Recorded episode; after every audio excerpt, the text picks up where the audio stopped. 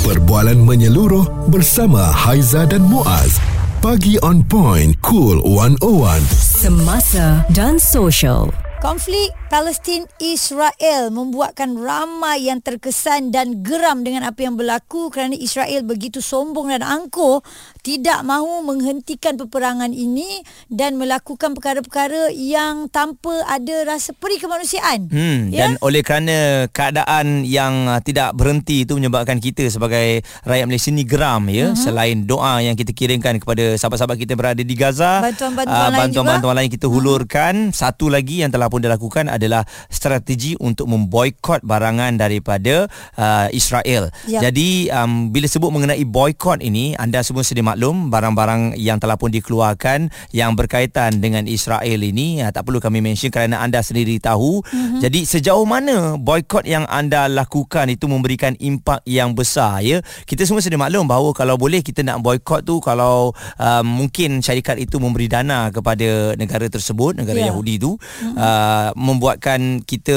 boikot tu sampai kalau boleh syarikat itu tak boleh opera- beroperasi lah. Mm-hmm. Uh, syarikat tu akan Lumpuh. uh, lumpuh eh uh, dan Ya. tak boleh memberikan dana kepada uh, negara tersebut. Mm-mm. Dan boikot ni tindakan tidak membeli barang atau perkhidmatan sesuatu jenama serta syarikat bagi menyatakan bantahan kita atau kemarahan kita terhadap suatu pihak atau perkara dan ia didorong oleh pelbagai faktor. Macam tadi uh, kita dah cerita uh, tentang isu um, Palestin dan juga Israel. Israel lah yang memang nampak sangat kat situ Mm-mm. kesalahan besarnya. Uh, isu agama eh, politik, etika alam sekitar dan sebagainya. Dan dekat Malaysia ni kita nampak memang rakyatnya begitu bersatu hati, bersatu teguh untuk sama-sama boikot produk-produk yang memang anda tahu dan anda buat kajian sendiri dia memberikan sokongan kepada Israel dan um, kita nak lihat juga daripada konteks semasa tindakan memboikot perlu diteliti dan tak boleh sekali arung ataupun sembrono kerana ia boleh menimbulkan kesan berantai terhadap ramai pihak yang tidak bersalah. Mm-mm. Ini kerana Islam adalah agama menitik beratkan maslahah iaitu mendatangkan manfaat dan menghindari kemudaratan. Islam menolak mafsadah kerana ia membawa kepada kerusakan dan kemudaratan kepada manusia. Okey, hari ini kita nak beri peluang kepada anda uh, impak dan apa yang anda rasai apabila memboikot barangan-barangan ini dan apakah alternatif lain yang telah pun anda ambil. Mm-hmm. Kita tahu inilah peluang untuk kita memberikan sokongan kepada produk tempatan Lokal, kerana kebanyakan uh, barangan-barangan yang kita boikot ini adalah barangan seharian yang memang menjadi kegunaan kita daripada dulu lagi. Ada juga yang dah jadi darah daging kita. Ah. Kita makan, kita minum. Betul. Jadi um, bagaimana impaknya terhadap diri anda dan apa alternatif lain yang telah pun anda lakukan dan satu lagi saya nak sangat tahu uh, dari uh, apa yang pekerja-pekerja produk-produk yang diboikot ini mm-hmm. rasa eh. Mm-hmm. Um, kita tidak boleh menidakkan apa yang mereka alami. Mereka terkesan. terkesan Ya. gaji mereka dan mungkin akan diberhentikan kerja. Senang untuk kita katakan alah cari kerja lain lah. Inilah masanya. Di waktu sekarang ini dengan mm-hmm. komitmen yang banyak untuk mencari kerja lain tu memang kita boleh lakukan tapi memerlukan ruang dan juga waktu. Jadi Ya. uh, waktu ini anda kena kita kena open sikit Betul. pemikiran kita. Mm-hmm. Uh, bagaimana pandangan anda memboikot ini? Sejauh mana kita nak pergi dan apakah impak terhadap kehidupan anda? 0377225656 WhatsApp 0172765656 Impak daripada tindakan boykot Cool 101 semasa dan sosial Responsif menyeluruh tentang isu semasa dan sosial. Pagi on point bersama Haiza dan Muaz. Di Cool 101. Hari ini kita nak lihat impak daripada tindakan boykot yang kita lakukan oleh kerana geram ya uh, terhadap uh, negara Israel ni yang mana menindas sama sekali mereka yang berada di Gaza tidak mm-hmm. berhenti dan lebih sebulan sebenarnya uh, mereka terus membedil Gaza ini mm-hmm. dan oleh kerana kita geram salah satu perkara yang dilakukan oleh rakyat Malaysia kita boykot semua produk daripada Israel. Nampak gayanya impak dia tu besar Muaz eh. Uh, kedai-kedai makan yang dikatakan ada memberi sumbangan kepada pihak Israel pun kita nampak kosong. Orang nak membeli lalu dekat drive-thru pun dah semakin kurang. Sampai orang nak pegang kotak nak makan tu pun jadi takut-takut. Hmm, jadi Ah. ini kalau nak buat memang betul-betul boleh jadilah ya. Hmm. Uh, tapi sejauh mana uh, dan berapa lama kita akan memboikot produk-produk yang memang kita ambil daripada kita kecil lagi. Betul. Produk, produk-produk ni dah ada di pasaran di dalam negara kita ni dah lama. Ya, okey Farid, uh, bagaimana Ya. untuk anda sendiri situasi yang berlaku ni membuatkan anda pun boykot juga? Ah memanglah nampak rakyat Malaysia ni mempunyai prinsip dan pendirian yang teguh lah dari segi membuat ni tak kira agama dan bangsa. Itu yang memang proud lah rakyat Malaysia ni. Memang tak habis spring lah.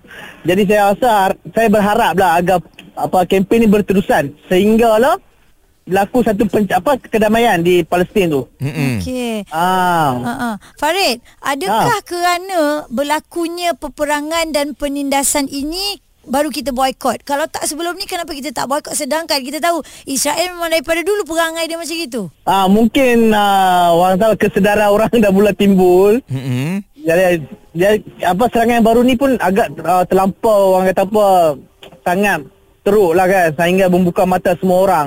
Tak kira agama dan bangsa dan semua rakyat Malaysia macam apa ni apa di tempat sampai hospital pun nak serang kan. Mm-hmm. So, bayi-bayi tengok kesian tengok kanak-kanak.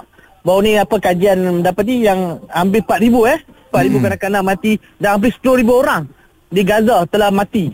Ya. Akibat berdilan daripada Israel. Jadi benda-benda ni membuatkan rakyat Malaysia ni tersentuh hati lah. Mm-hmm. Tapi yang bangganya rakyat Malaysia ni dia taklah agresi dan ekstrim seperti rakyat di negara ni sambil merosakkan permis. Mm-mm. Cumanya kita di Malaysia ni kita memboikot untuk membeli barang-barang mereka. Betul ya dan apa alternatif lain yang awak buat apabila awak dah boykot lah produk-produk yang awak selalu ambil ni macam mana alternatif lain apa yang awak ambil memberi sokongan kepada produk tempatan Kita beralih arah kepada produk tempatan. Banyak juga produk-produk tempatan yang jual fast food ni. Hmm. Jadi why not? Kita bagi peluang. Bagi peluang dan ruang pada peniaga tempatan pula. Bagi merasai. Kan? Mm-mm. Dulunya kita sokong kita membeli fast food sebab memanglah senang dapat diperolehi, sedap dan sebagainya. Tapi sekarang ni bila ada jadi situasi begini, adakah kita masih lagi nak menyokong dengan membeli? Mm-hmm. Ha, jadi kita beralih arah lah kepada peniaga tempatan ni. Di samping kita memperkukuhkan ekonomi mereka. Ya. Hmm. Uh, Farid, uh, pandangan awak ya sekiranya Ha. ialah banyak kedai-kedai yang menjual makanan segera ni pekerja-pekerjanya ada yang terkesan juga. Tapi uh, untuk majikan adakah mereka ni ada hak untuk tak bayar gaji kepada pekerja? Awak rasa? Um, dia ikut permis uh, Kak Aizah dengan Abu Muaz. Mm-hmm. Mungkin ada permis yang tertakluk dengan syarat tertentu yang boleh membenarkan mereka tidak membayar gaji pada pekerja-pekerja ni. Ekoran daripada apa? Boykot ni Ah, ya Sales yang, ya, sales yang berkurangan. Mm-mm. Tapi saya tengok komen-komen rakyat Malaysia di media sosial rata-rata memberi semangat, setinggal semangat kepada staf-staf yang terjejas ni. Mm-hmm. Saya proud lah, saya benar tu saya bangga sangat. Mm-hmm. Kita bagi motivate mereka. Dia kata jangan putus asa, jangan putus harapan. Kita ni Malaysia ni, rakyat Malaysia ni ada lagi peluang mm-hmm. di tempat lain. Berkobar-kobar eh Farid bercakap tadi tu memang betul-betul dengarlah dia geram dan dia pun sama-sama uh, melakukan boykot kepada produk-produk yang tertentu yang rasanya memberi sokongan kepada Israel. Suara serta informasi semasa dan sosial bersama Haiza dan Muaz. Pagi on point. Cool 101. Impak daripada tindakan boykot yang dilakukan hampir seluruh rakyat Malaysia kerana begitu geram dan uh, begitu kita melihat begitu kejamnya mm-hmm. Israel terhadap Palestin. Okey, sama ada anda tak pergi, anda tak memberikan sokongan, uh, ianya memang terpulang kepada anda. Kalau anda rasa anda sebagai rakyat yang ingin nak memboikot, silakan ya. Uh-huh. Sebab boikot ini uh, kita sebagai manusia yang mengetahui apa yang berlaku tu, dia datang secara semula jadi Aizah. Tiba-tiba, Tanpa kan? paksaan. Ya. Dia tak ada orang kata kata, "Eh, hang kena boikot. Jom kita boikot." Tak ada. Dia memang uh, aku rasa aku sepatutnya boikot, aku akan boikot. Mm-mm. Kan? Itu antara sumbangan daripada diri sendiri dah kan. Jadi kita ada Puan Mahanur Muhammad, dia kongsikan dekat dalam Facebook juga berkenaan dengan boykot ni. Puan jelaskan pendirian puan sendiri? Ya, saya membaca banyak uh, poin-poin daripada ramai ramai daripada kita especially rakyat Malaysia ya.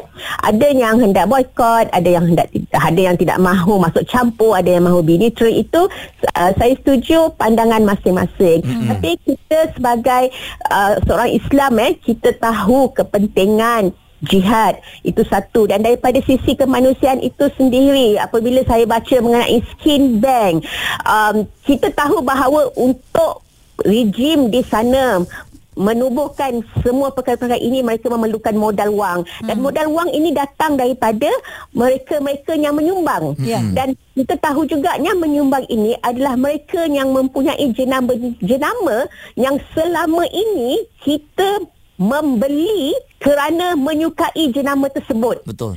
Tetapi apabila kita sebagai seorang manusia menyedari perbuatan kita, ini pendapat saya lah, apabila saya menyedari perbuatan saya, tingkah laku saya sebagai pelanggan membeli daripada jenama tersebut dan akhirnya ia pergi kepada sesuatu yang menzalimi hmm. manusia. Kita melihat daripada sisi kemanusiaan itu sendiri ya. Ya, bukan saja dari sudut agama kan tetapi kemanusiaan. Ya. Mm. Ah, kita sebagai manusia bayangkan perkara yang sama berlaku kepada ibu, ayah, adik, kakak, abang atau orang yang kita kenal. Kita tak, kita tidak boleh berkata okey apa yang berlaku di Tiaf Afif itu kita tidak kenal mereka.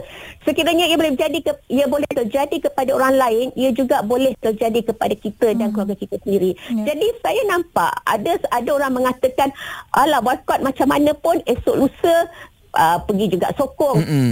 Orang Kita Malaysia berada- memang begitu katanya eh. Ya, kita berada dalam fasa di mana kezaliman itu sedang berada di puncak. Mm-mm. Pembunuhan beramai-ramai sedang berlaku dan kita walaupun katalah macam saya sebut di Facebook eh, saya penggemar kopi. Hmm. Uh, tapi ia tidak menja- tidak membeli, tidak menjadikan saya tidak boleh hidup Betul. Tahan, apa tidak membeli kopi daripada jenama itu tidak bermakna saya tidak boleh minum kopi. Saya Mm-mm. tukar kita tukarlah jenama lain. Saya juga mengisi minyak tapi tidak mengisi minyak.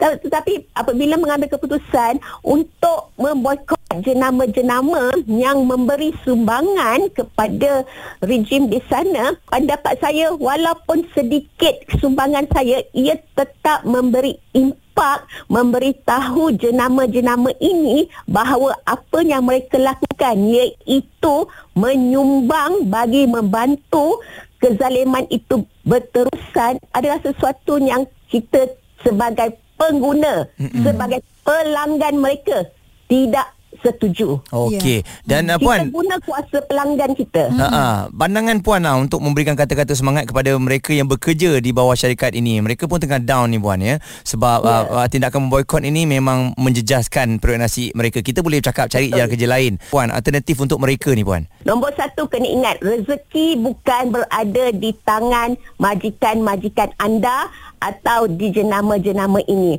Rezeki datang dari pelbagai sudut.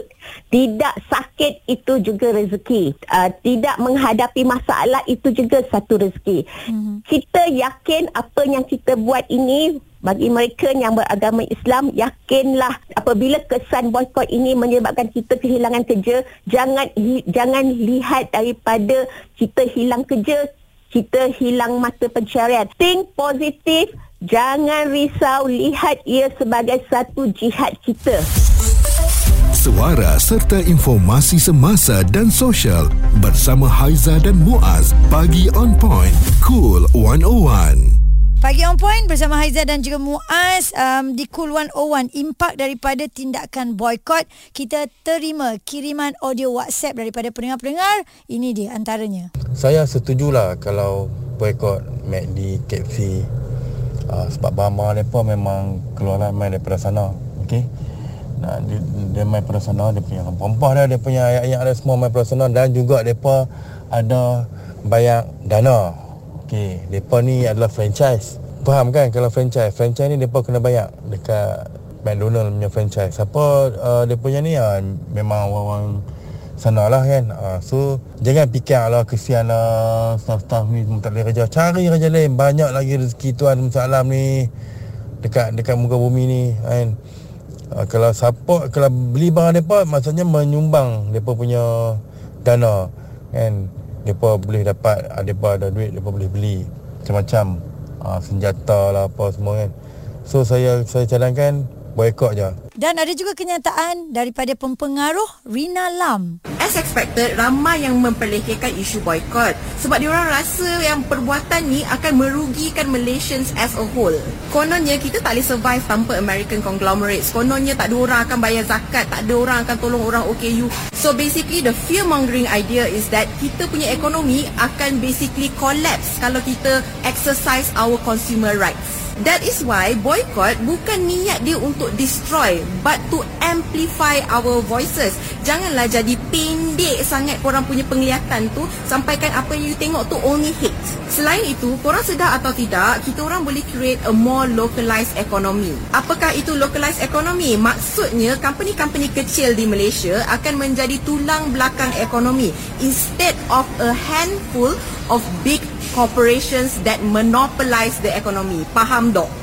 Jadi uh, penjelasan untuk kita memahami apabila kita boykot ni kan uh, lebih terbuka pemikiran kita. Dan kita juga ada yang hantarkan WhatsApp Syah katanya dari Sungai Besi. Impak boykot ni bagus bila rakyat negara kita ni bersatu hati. Tapi yang tak bagusnya orang Malaysia ni macam suka ikut trend. Hmm. orang boykot dia boykot ya. Macam uh, produk BMF lah produk uh, muslim yang kita sokong sebelum ini kan. Tapi mana kenapa tiba-tiba hilang? Jadi kepada rakyat ya tolong jangan kita buat di sekadar uh, sekadar pinggiran saja. Hmm. dan kalau nak boykot tu boykot betul-betul. Jangan separuh jalan. Saya ni memang jenis uh, tak berapa nak makan fast food. Memang jenis masak hari-hari family makan di rumah. Yeah. kalau makan kat luar pun memang orang uh, makan makanan kampung lah katanya. Mm-hmm. kita nak cakap uh, pasal contoh dana company tu bagi tapi sebenarnya kita pun tak tahu orang selalu ke mana ya. Jadi itu pendapat saya. Memang jadi boykot ni kalau kita bersatu hati Jadi kita nampak kat sini lah impak boykot tu memang uh, satu perkara yang memberi kesan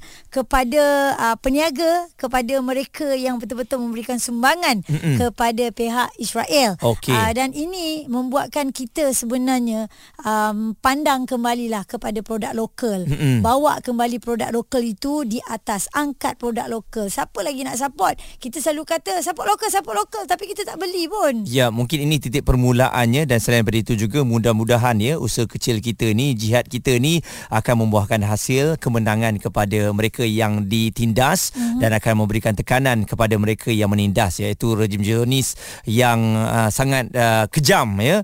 Uh, jadi kita doakan jugalah kepada anda semua uh, agar apa yang anda lakukan ini berterusan dan kita doakan juga sahabat-sahabat kita yang mungkin terkesan dengan uh, apa yang kita lakukan ini mereka mudah untuk mendapat kerja lain dan juga ada alternatif untuk uh, terus mendapat semua pendapatan mm-hmm. mereka. Dan persoalannya, adakah boykot ini akan berterusan?